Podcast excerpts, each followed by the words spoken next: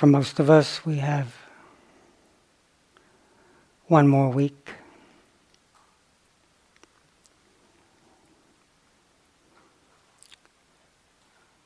For our month retreat together.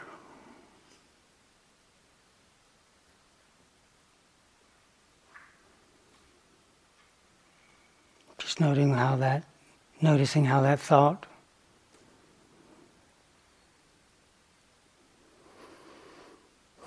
impacts the heart. Might give rise to panic. Oh, God, got to squeeze some insights in here.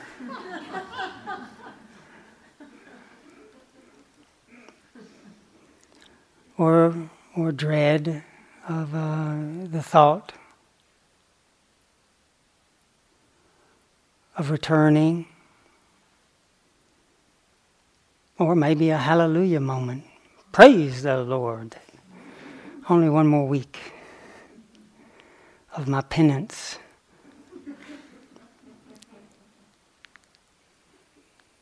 Our dear uh, friend and teacher Ajahn Sucitto said the way he used to practice mindfulness, it was like a prison sentence. Sentenced to 10 years of mindfulness because it was so heavy.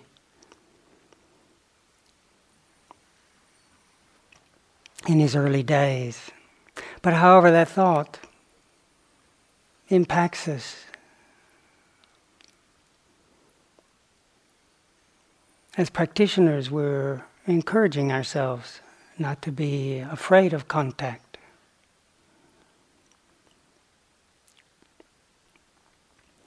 But just to be interested.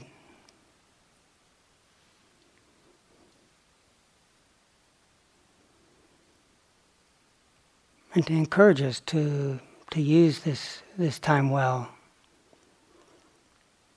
Because as we know, it's not easy to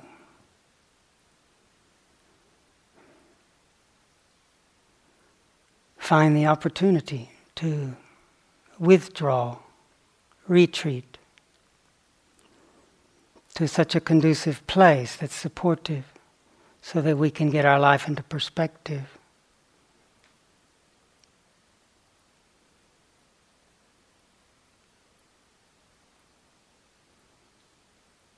Retreating not out of any fixed position against the world or our daily life,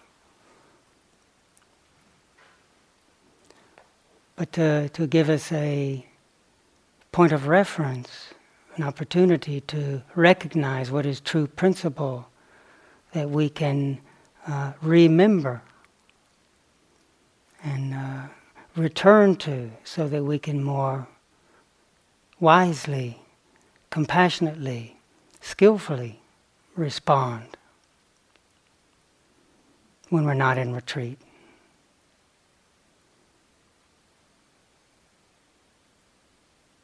We'll still have our body with us.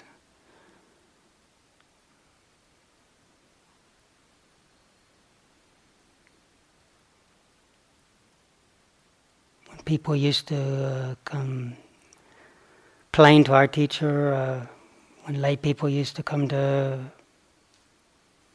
Ajahn Chah and complain, they just, it just life was too busy. They didn't have time to practice, and then he would go, nah, and with this look of incredulity. This, so you don't have time to breathe?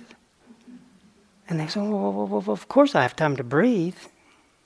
Then he said, well, you have time to practice. We don't have to make practice so special. We can intensify effort, and we're having a chance to notice periods of that on this retreat, but we can also soften effort. Relax, let be. That's also an important part of practice. Narrow focus, wide focus.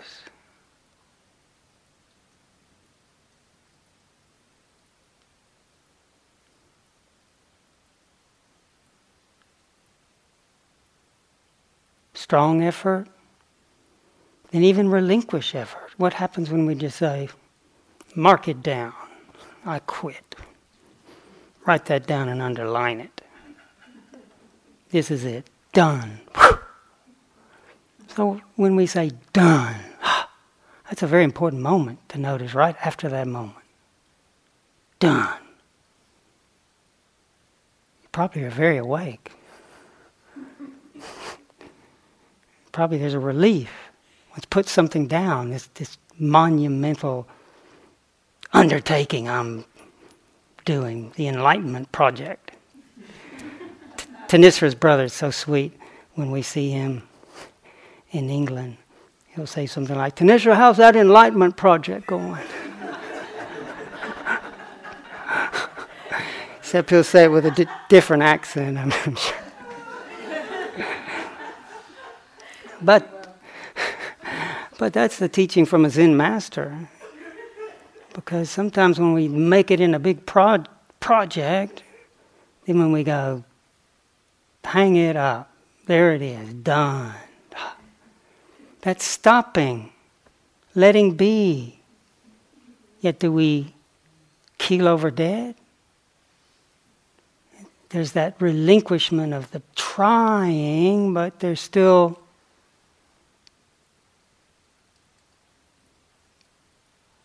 without trying? What's there without even trying? So we get effort in perspective too strong effort, subtle effort, giving up effort. That's what letting be, letting go. That's why the out breath. We don't just breathe in. No, no, no, Kittisaro. You got to make a choice. The in breath is inspiring, it's energizing. Out breath is stale. Give me the in breath every time. Well, we know we can't just breathe in. Yes, you can. Can float, but explode. breathing out is, is letting go, softening, relaxing.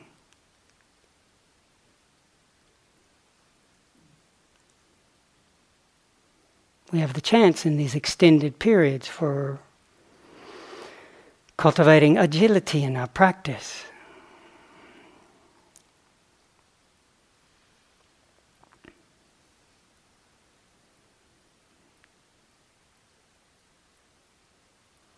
And we've had a chance to, all of us, to meet some of the deep rooted patterns sankharas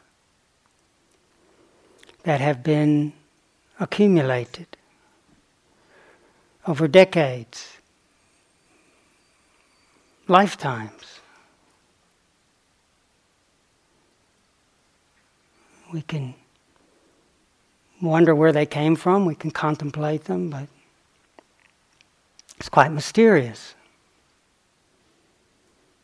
Sometimes one can see more clearly what gives rise to what, but oftentimes it's a very mysterious. But patterns of uh, anxiety.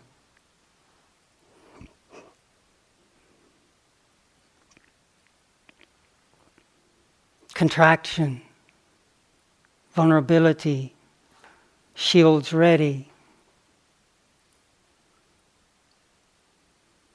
discouragement, sense of it doesn't work. I tried it, doesn't work.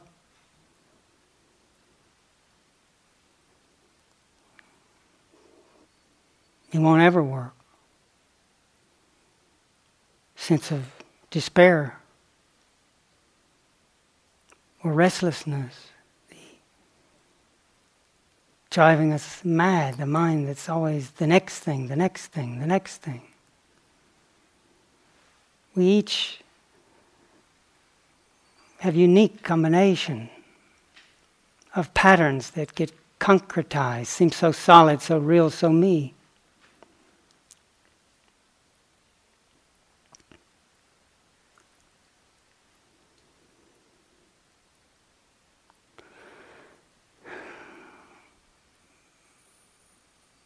Desire, aversion, anger,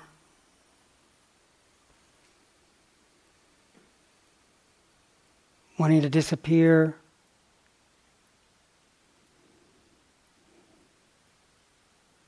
And we've also uh, noticed that uh, just because we decide, yeah, I want to let that go, that it doesn't just automatically happen.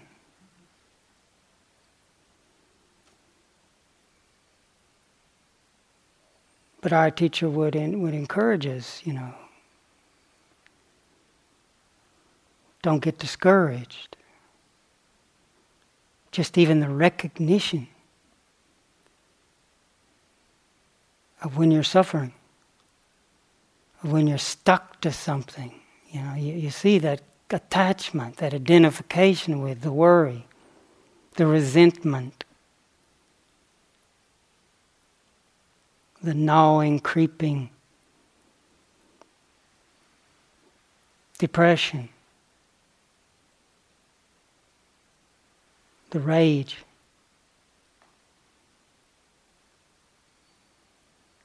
He said it's 70%. You should, 70% of the work is just even recognizing that, knowing that this is dukkha. Ah, I'm feeding it.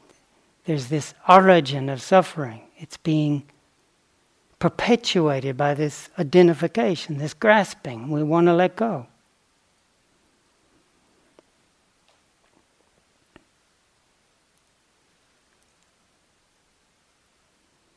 But we can't.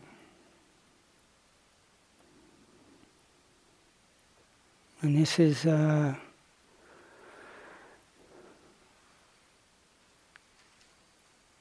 we can't force it. We can try. Certainly, we've all tried. Again, as Ajahn Sucitto would say, the heart doesn't like to be bullied. We know what happens when we just start to try to bully the heart. It just rebels, even seems to make things stronger. This again is where, where agility, patience and kindness are so important. Particularly kindness. We,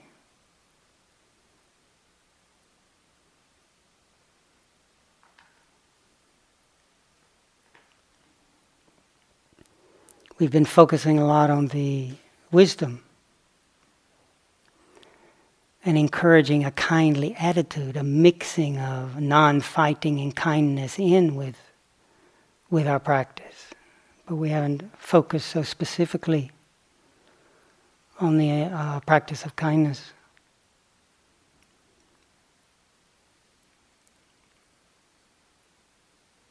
But it's uh, very important.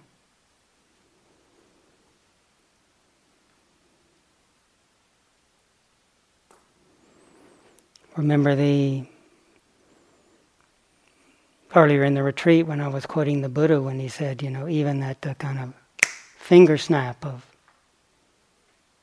cultivating the perception of impermanence has immeasurable.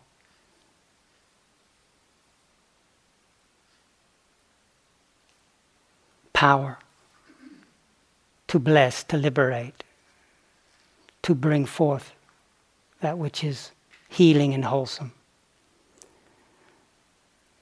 the Buddha also used that same image with kindness.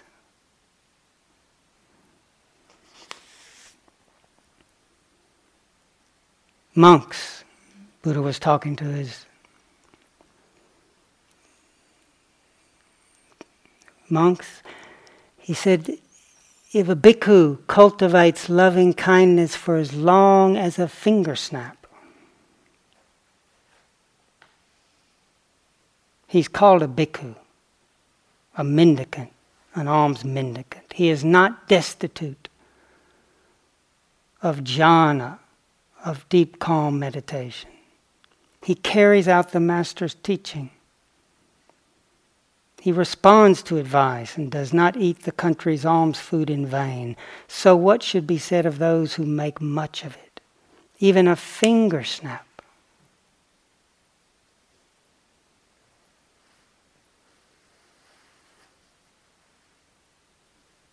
So remember before we were talking about the finger snap of change, how important that is.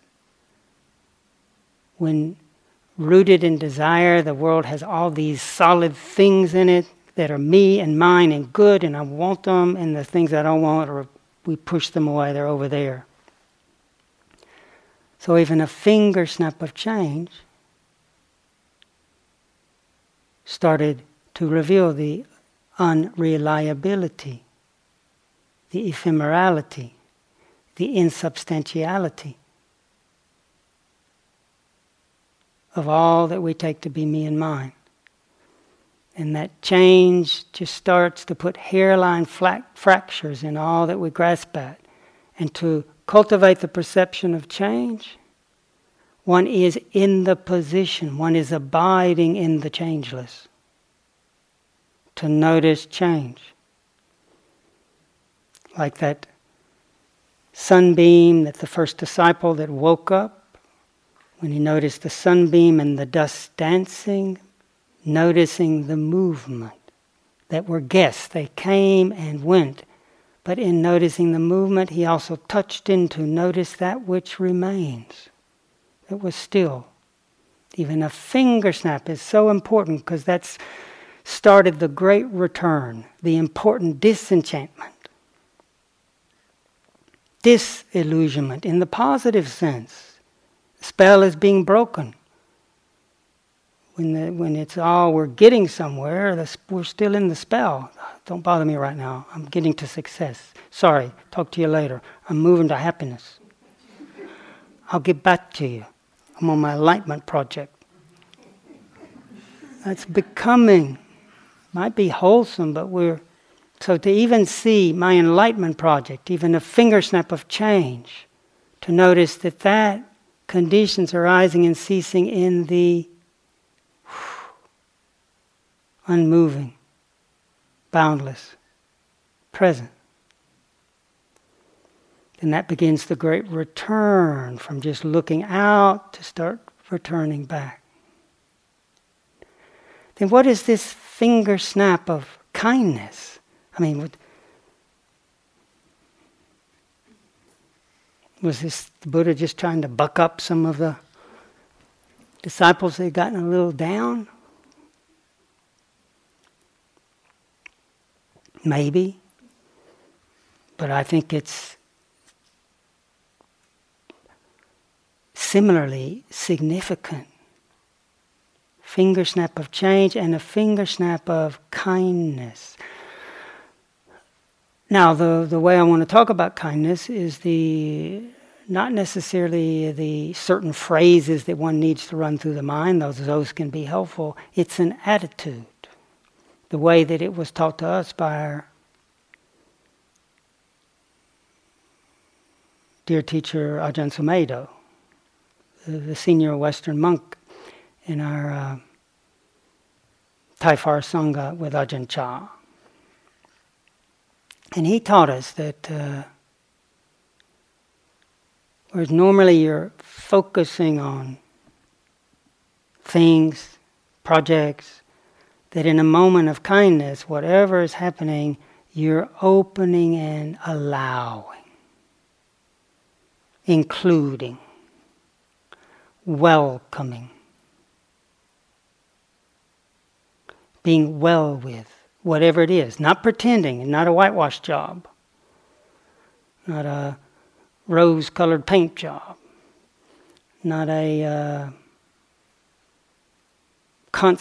trying to convince oneself that everything is wonderful.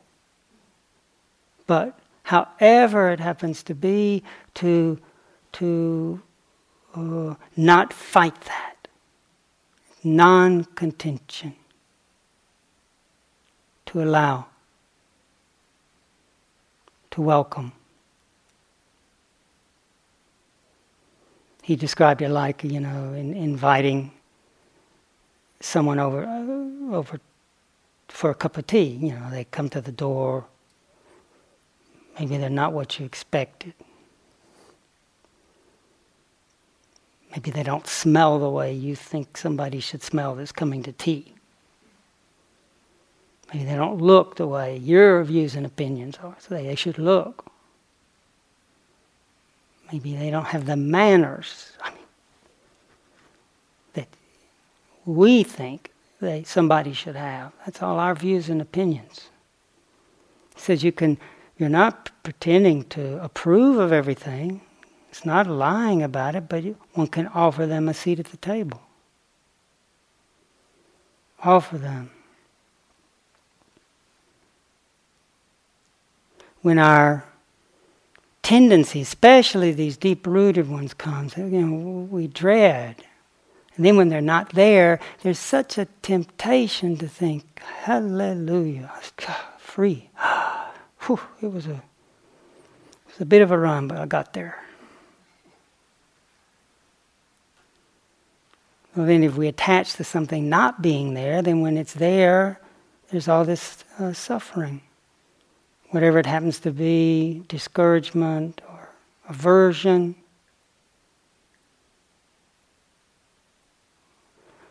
Rather than, you know, trying to fix it, overcome it, trying to get ourselves to let it go, there can be bhava and vibhava in that, a subtle generation of suffering. What happens if there's really finger snap or a, a little longer even of kindness? Letting that very condition come in.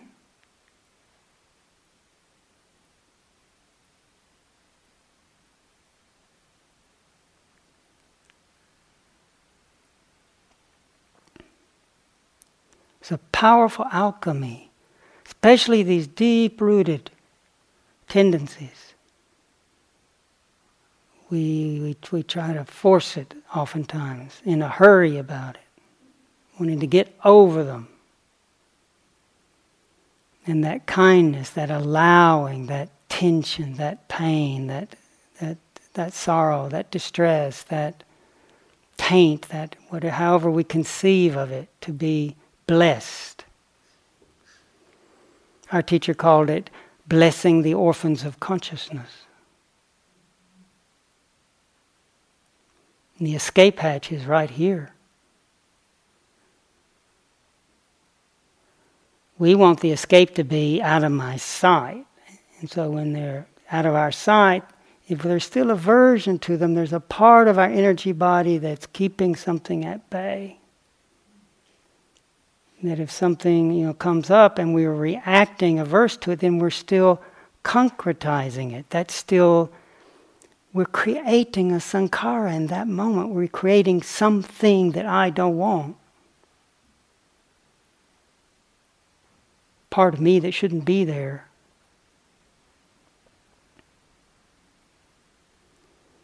And kindness, that moment of kindness, rather than splitting off, it's including. That's why it's so powerful, because it takes one to the boundless. Takes one to the boundless, the measureless. The particular, which when we take something particular to be me and mine, we haven't noticed. When we climb onto it, take that praise, that success, that peace to be in mine, that birth, then as it shifts and changes, we experience, because we created it, we experience aging and decay and then dislocation and death when whatever we're leaning on moves. If I'm tired, and I used to be really tired all the time, so that I would look for the next wall to lean on, the next bed to lie down on. So it was really hard. So sometimes walking around, you you know lean on something, lean on somebody's car. But if they drive off, then you fall down. Whatever we lean on.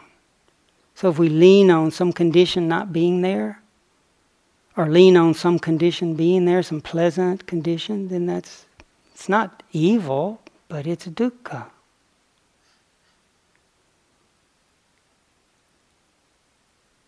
So the particular keeps dissolving into the infinite.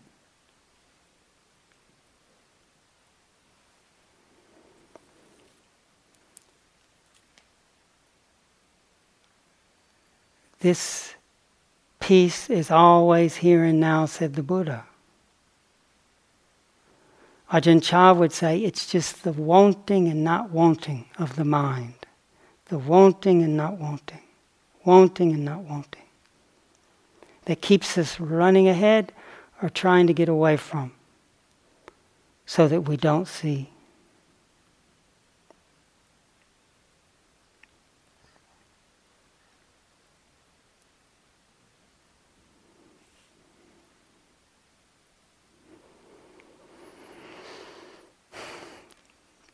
Kindness is uh, powerful, it's an alchemy. It's an offering to ourselves, to all around us. I think it would be neat if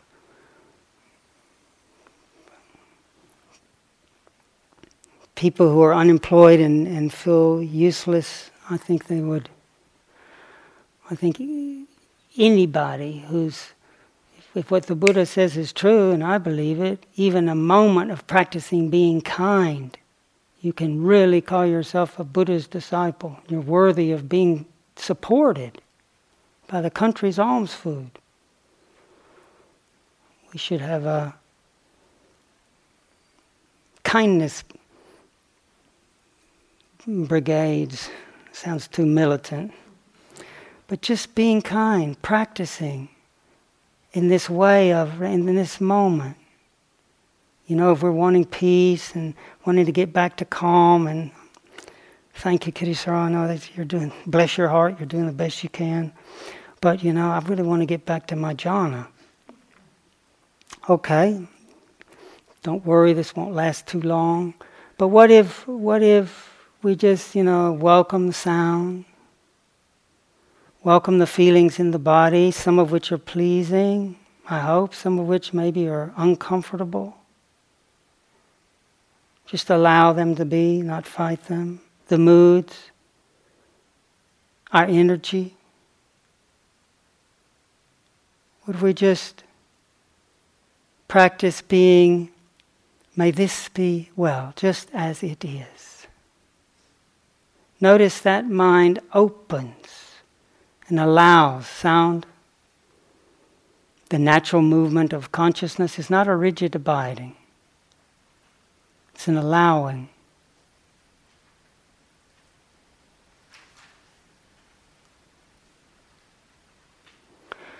Countless times I've noticed when I'm making a problem out of something, if I just uh, remember, ah, this is an orphan of consciousness, welcome it, bless it. Then it, it is just what it is. On the night of the Buddha's enlightenment, all kinds of things came to haunt the Buddha, scare the Buddha, intimidate the Buddha, try to bring forth doubt and regret in the the Buddha to be. And he, he didn't, you know, annihilate them with a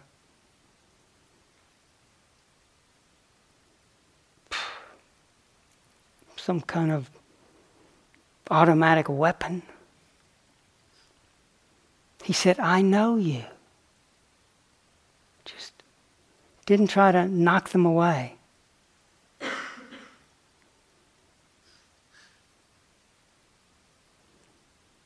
Even after the Buddha's enlightenment, Mara would come whisper to the Buddha, You're not really enlightened, don't you? You must be lonely all out here in the forest on your own, and you know, you're abandoning your family.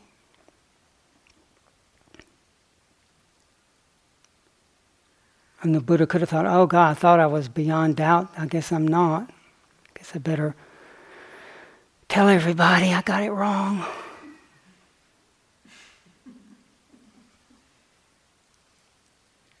She said, I know you. Yet if our awakening depends on something not being there, boy, we are setting ourselves up.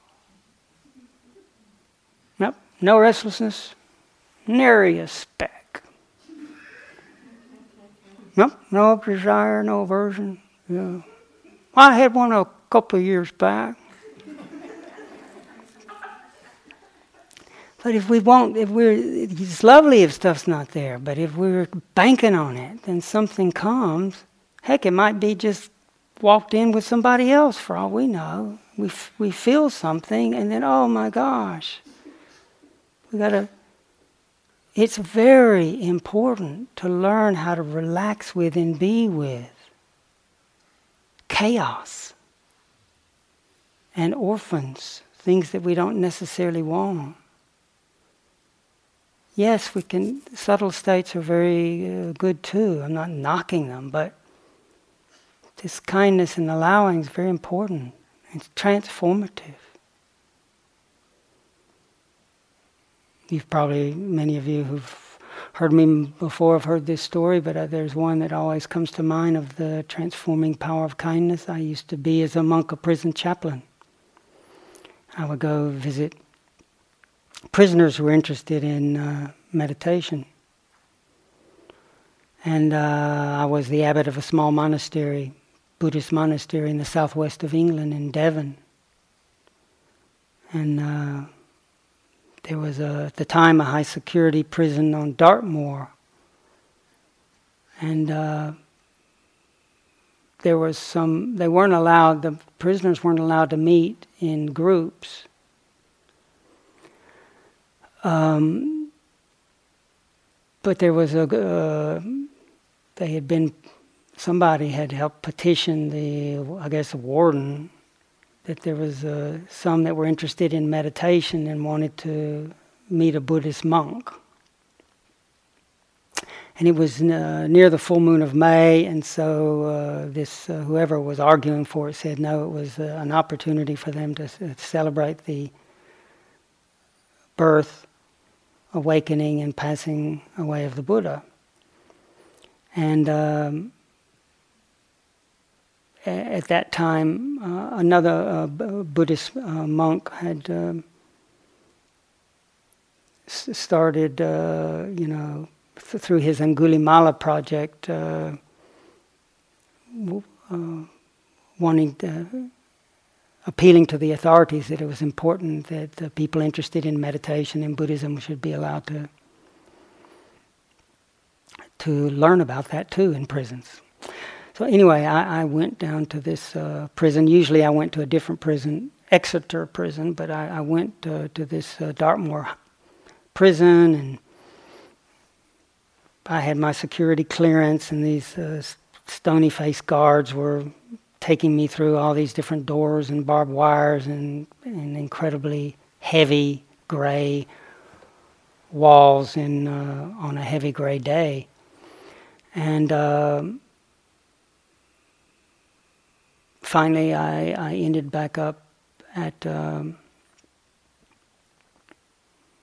inside the prison in, in a room that wasn't particularly inspiring and uh, there was uh, some space cleared on the floor, and there was about a dozen uh, prisoners, and um, who were meeting together for the first time, and then uh, so I was uh, set down with them, and. Um, uh, so I was in my robe, shaved head, but the guards were right outside the door, and the stony faced guards, when they weren't uh, looking right at me, at least I couldn't see what they looked like, but somehow outside the door, they started uh, cutting up and making fun of us, making fun of me. So they were saying, Harry, Harry, Hare Krishna, Harry, Harry, have you seen Larry? No, what about Barry? Uh, so they must have thought I was Hare Krishna. And uh, so they were uh, doing some mocking. And uh, uh so I uh, just tried to breathe through it. But uh, there was some tension in the room, and I thought we'd break the ice by getting to know everybody. And people went around. Sometimes they said what got them in there.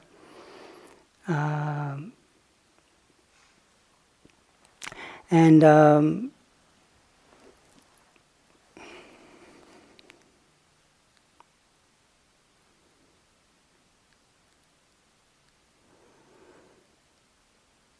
and there was one uh,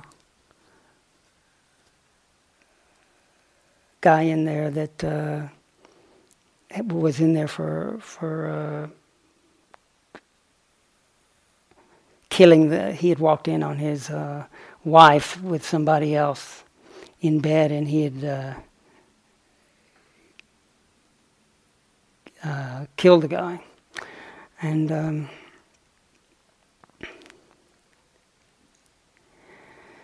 so uh, meanwhile they're mocking us and uh, and so I thought well why don't we practice some kindness meditation and uh, this this guy that had just announced that he had uh, killed somebody says, uh, "I don't have any kindness. I'd break his neck again if I had the chance."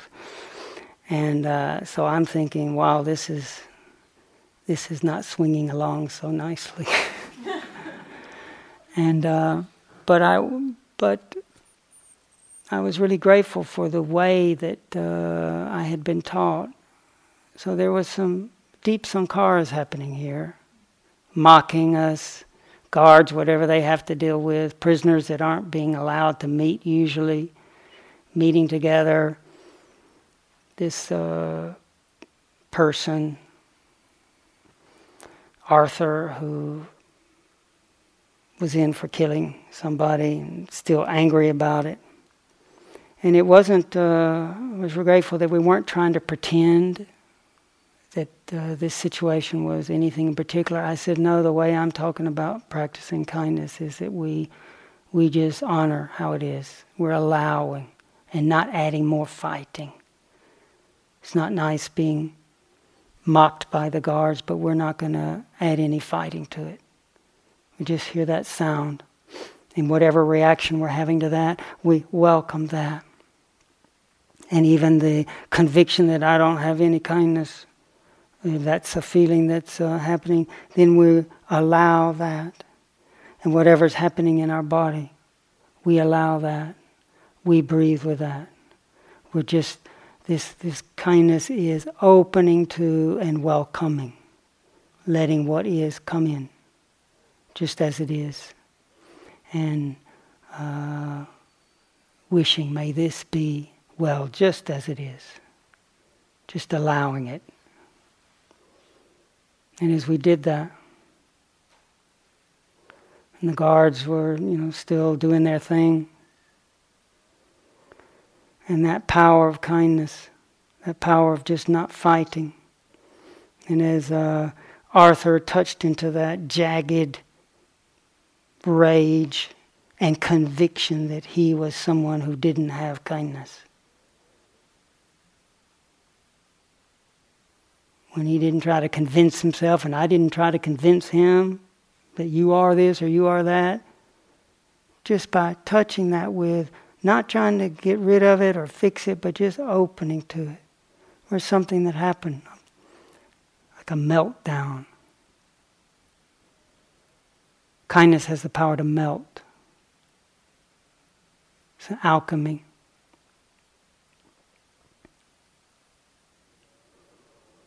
as we did that, we notice kindness is measureless. Whatever's happening, you open to it, open to it. So the abiding of kindness is not dependent on certain things. It's not dependent on certain sounds, certain feelings, certain moods. It's a divine abiding because whatever it is, one is welcoming that too, that too, that too. So we got wider and wider and wider and felt like we were floating. And Arthur, who was convinced he had no kindness, uh, started crying.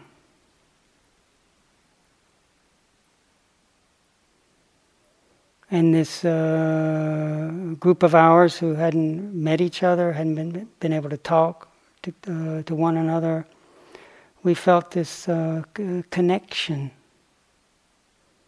And we didn't fight the guards either. So for that time, we were not imprisoned. We were freed, liberating kindness. And in those particular moments, those guards were imprisoned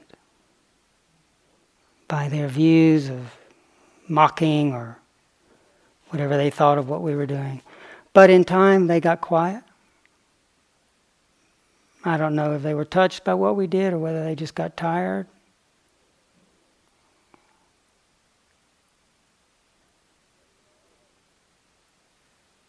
But I've always uh, remembered that.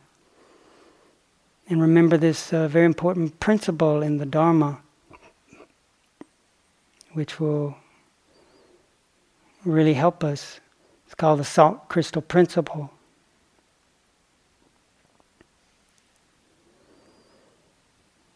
The Buddha says, why is it that uh, some people do a trifling bad thing and they experience the result momentarily? It, it, hardly, it, it hardly affects them at all.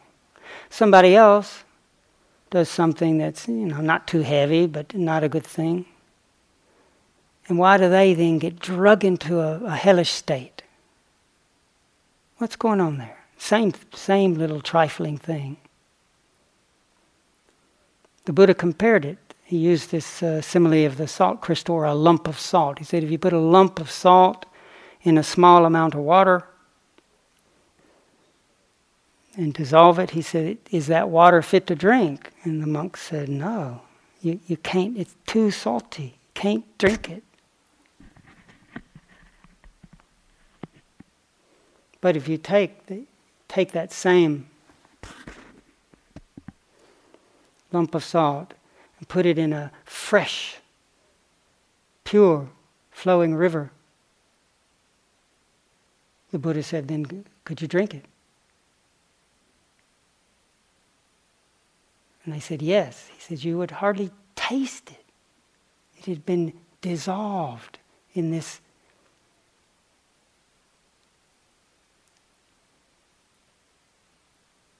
measureless flow of purity. And he said the someone who is undeveloped in body doesn't contemplate the body, has no virtue.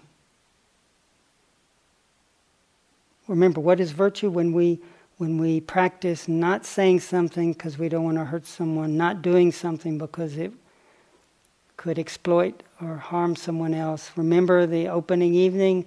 The Buddha called those the great gifts. When we practice virtuous restraint, we are making an immeasurable gift of freedom from fear, hostility, and oppression to countless beings. So when there's a practice of virtue, one is already linking to an ocean. to something wider. When someone doesn't practice contemplating body, doesn't practice virtue, doesn't develop the mind, mindfulness, dwells restricted, small hearted, they dwell with suffering, that contracted state. Then, when even a small thing, when we're in a contracted state, we know that. If we notice when we're in a contracted state, some little thing can, some little thing can overwhelm us.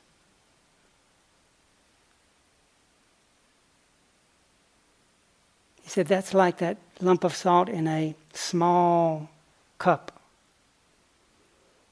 But when we practice awareness of body, getting equanimous to pleasure and pain, Practice mindfulness, practice virtue, practice not harming,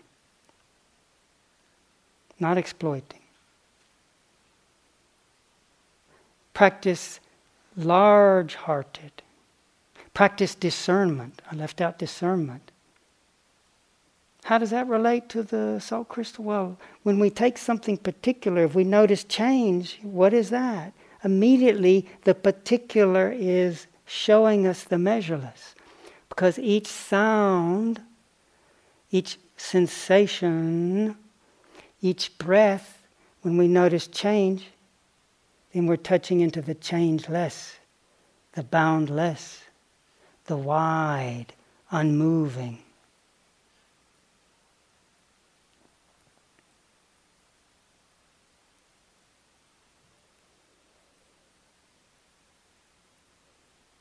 So sometimes we try too hard to overcome the obstructions.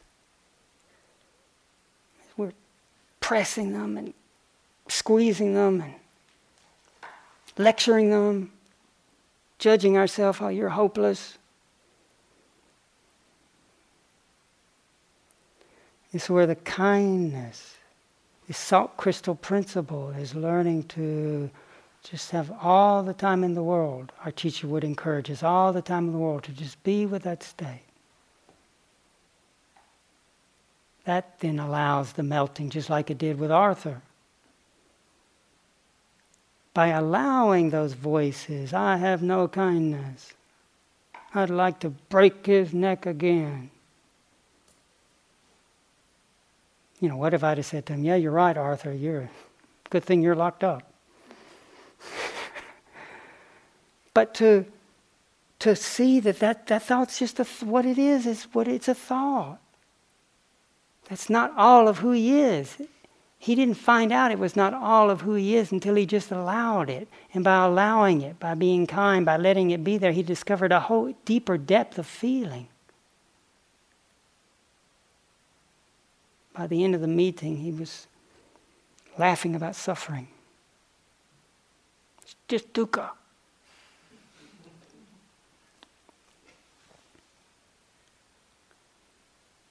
kindness is one of the most powerful ways, especially in our in our uh, daily lives. Also, generosity is the same. How many? How often are we practicing to get to attainment, to get to calm, to get to jhana, to get to the insight? It can be subtle, but it's dukkha, it's bhava. It's, it's wanting to get there. That's why the letting go, the returning. One dish definition of anatta is it's not mine. It's a non possession. We give back. Giving back. It's really nice sometimes just to practice giving everything back with each out breath. Just give it all back. It's not ours. Or to dedicate, when we're trying to get stuff for me and feeling like a failure, sometimes we just dedicate the sitting. This is, there's so many beings like me that are restless, obstructed, whatever cocktail we have of hindrances. May my moments of patience with this May this be a gift. That's another way we can, we can experience the salt crystal dissolving. In a moment of trying to get something, what happens if we just make it a gift?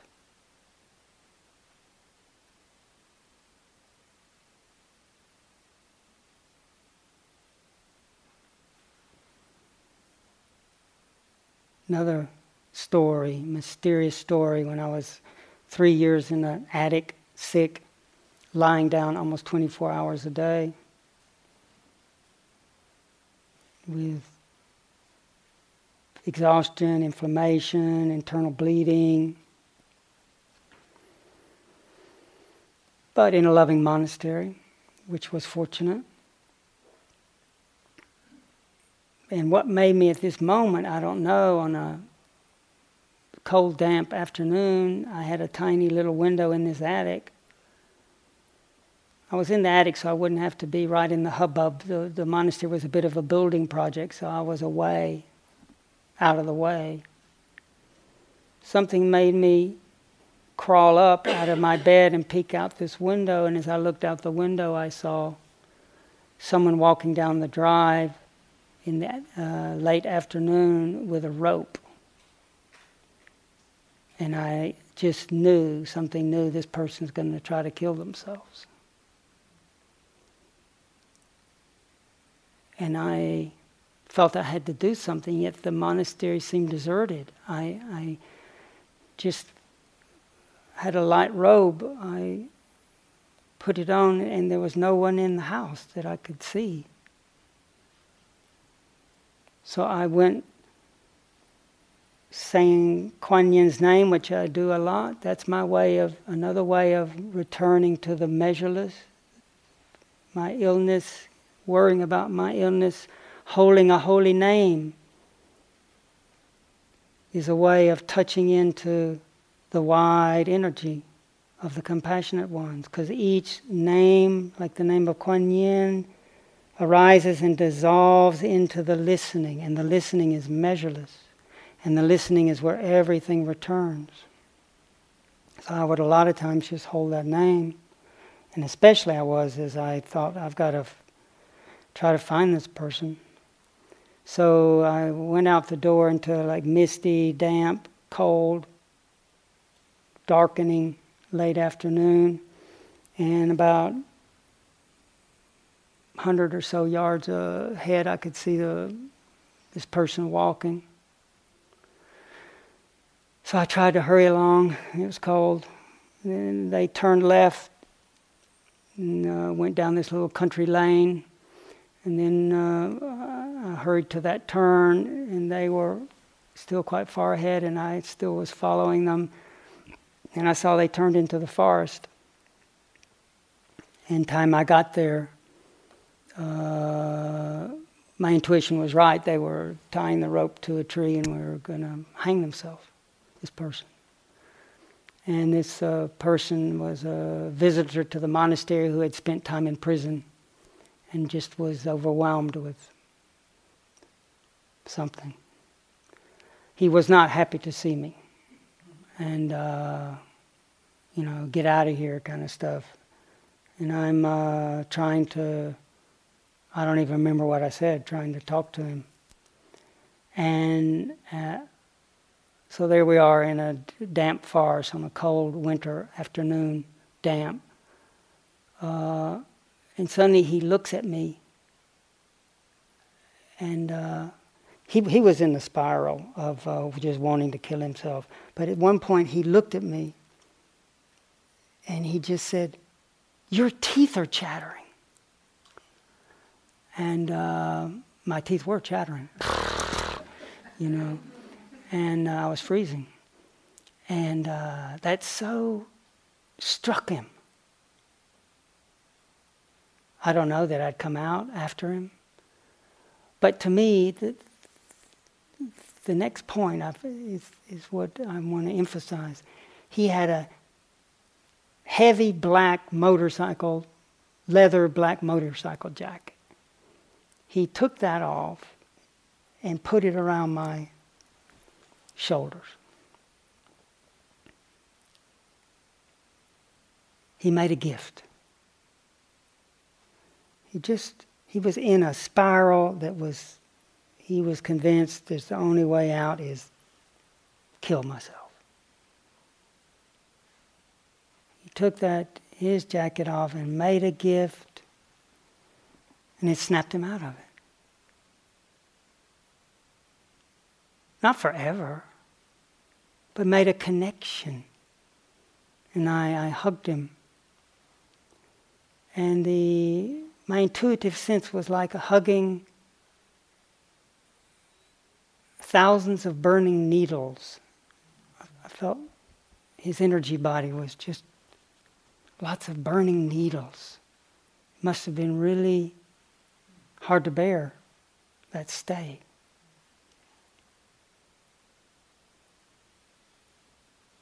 But generosity, just, and it's not that one has to go out and find somewhere else to make a gift. Even just the attitude of like at the end of the day or in, in any moment during the day, especially if you're trying to get somewhere, if one has the thought, may the goodness from my life, this moment, and we, all of us here, have a lot of goodness. Credible goodness. The collective commitment to try to not harm, not exploit, to be truthful, to cultivate mindfulness, patience. Having the thought, may the goodness of my life be shared. Just that intention. Turning around that bhava of trying to get somewhere, but for a moment trying to get hold of something, but for a moment relinquishing, opening, sharing. Very powerful. It's that same, that's why it's called a paramita. Takes us from being locked into the particular to connected to the limitless. Change does the same thing. Locked in the particular, seeing change, we touch back into the measureless. Kindness does the same thing. We're locked into some duality, fighting. When we welcome, we open to the measurelessness of unity, non fighting.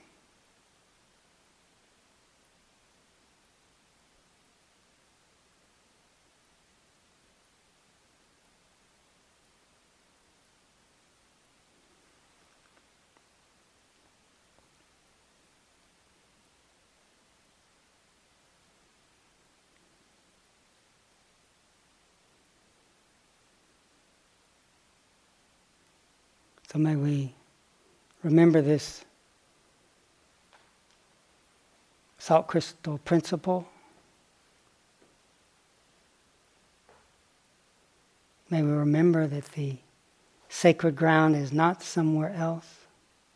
It's always here and now.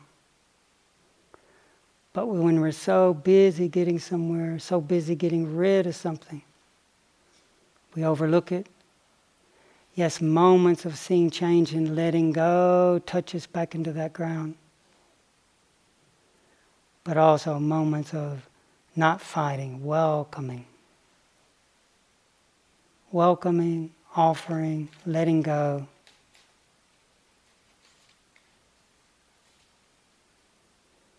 All takes us home.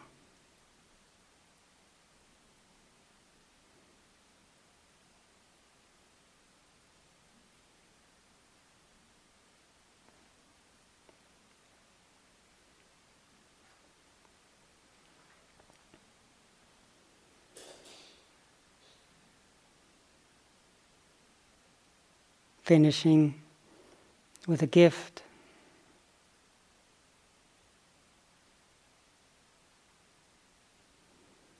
A softening, a letting go, trying to keep our insights, trying to hold on to our virtue leads to stress.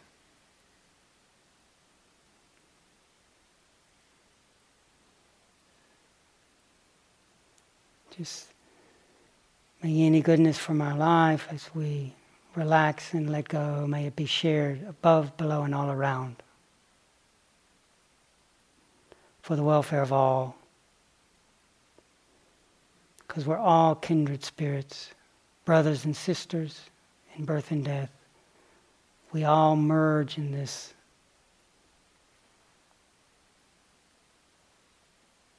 luminous heart. So as a pebble sends ripples in all directions, so too may this gesture of relaxation share the blessings of our life for the welfare of all.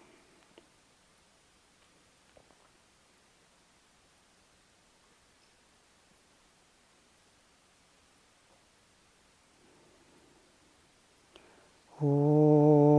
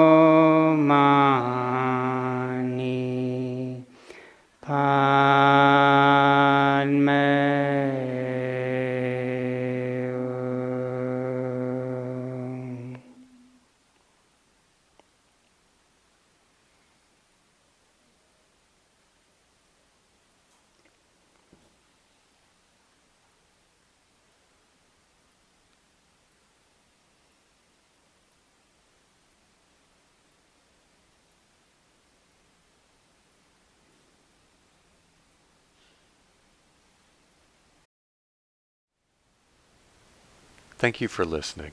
To learn how you can support the teachers and Dharma Seed, please visit dharmaseed.org slash donate.